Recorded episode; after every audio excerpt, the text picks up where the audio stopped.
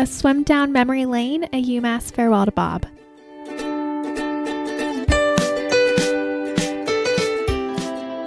When you think about this season, when you think about everything we go through, when you think about the process, and the process is every single thing that we do during the year, from the first meeting to the last, from every practice, every single opportunity in the weight room, in the dry room, everything that we do. Every time you get on the bus and go to the meet, every time you warm up, every time you warm down, everything that we do, you have to do it together. You have to become one.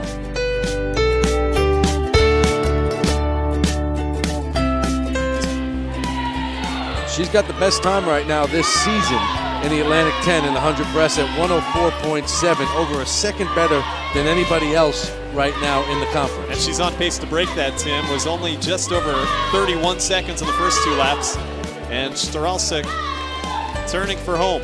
She looks like she might have cooled her jets just a little bit there. Uh, she went out really fast for a dual meet, and she'll be she'll be close, but it, will uh, you know she just wanted to make sure she got out for the win more than anything else. And that she does. A time of 107.21. Second place again goes to the Minutewomen. Megan Nowak. And in third will be Tavis Potter. So it's a 1 2 3 sweep.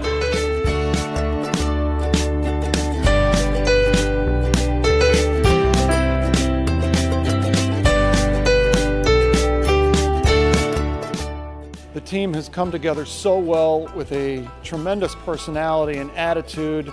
Um, we've, we, it, it has been really fun working with this team in the first few weeks, but they are really ready to get into a meet. At this time of year, we've been five full weeks, no meets, so they're really excited, especially when we open up at home. So it's going to be a, a very good event on Saturday. Welcome to retirement, Bob. One last hurrah.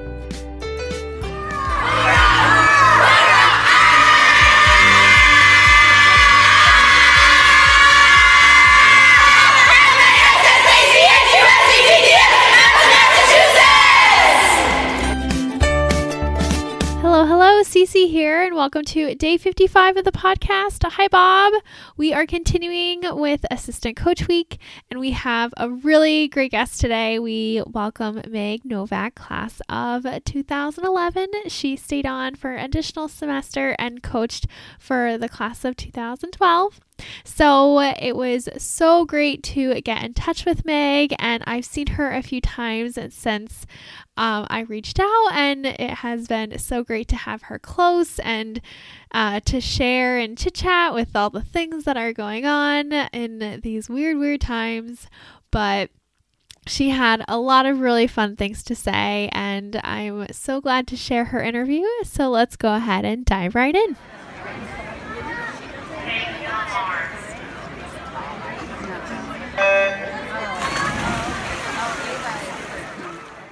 We welcome Meg from the class of 2011. Thanks for joining us, Meg. Hi, Cece. Thanks for having me. Of course. So, we are here to celebrate Bob's retirement, and I would love to hear some of your favorite memories with him. Well, I was just quickly brainstorming, and I have, I have a variety of memories of Bob. You know, from my swimming to then my coaching with him. Um,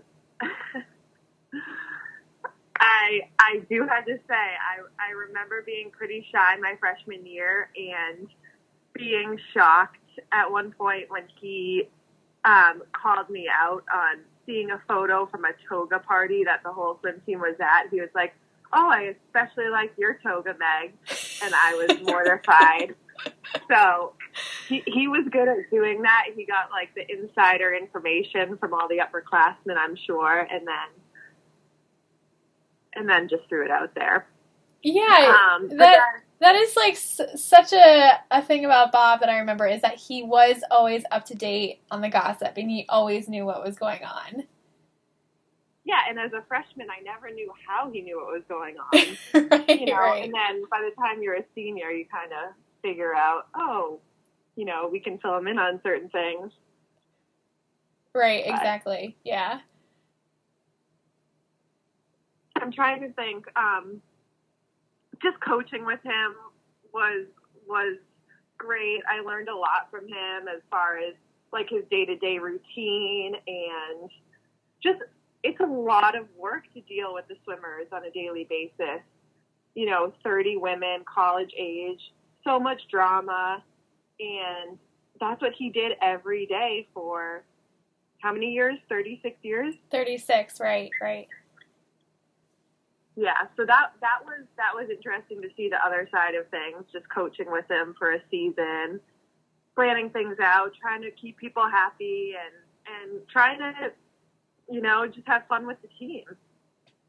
Yeah, absolutely. And uh, like you said, it was a ton of work. Like he was always there on deck. He was oh, his door was always open for us whenever we needed him. He was always accessible, and he just really cared about everybody so much to the point that he was there for us in so many ways. Oh, definitely. I mean, he he was like a dad on campus to us. Like he is part of. I feel like he's part of my family. Like his family is mine. Like, I mean, you know, you don't keep in touch every day, but he's just always, you know, an extended part of your family. Mm-hmm. And your uncle swam with Russ, is that correct? My uncle Tom swam with Russ. Yes. With Russ. So he's the youngest of my dad's siblings. So you you grew up knowing about UMass and, and visiting and and knowing who Bob was.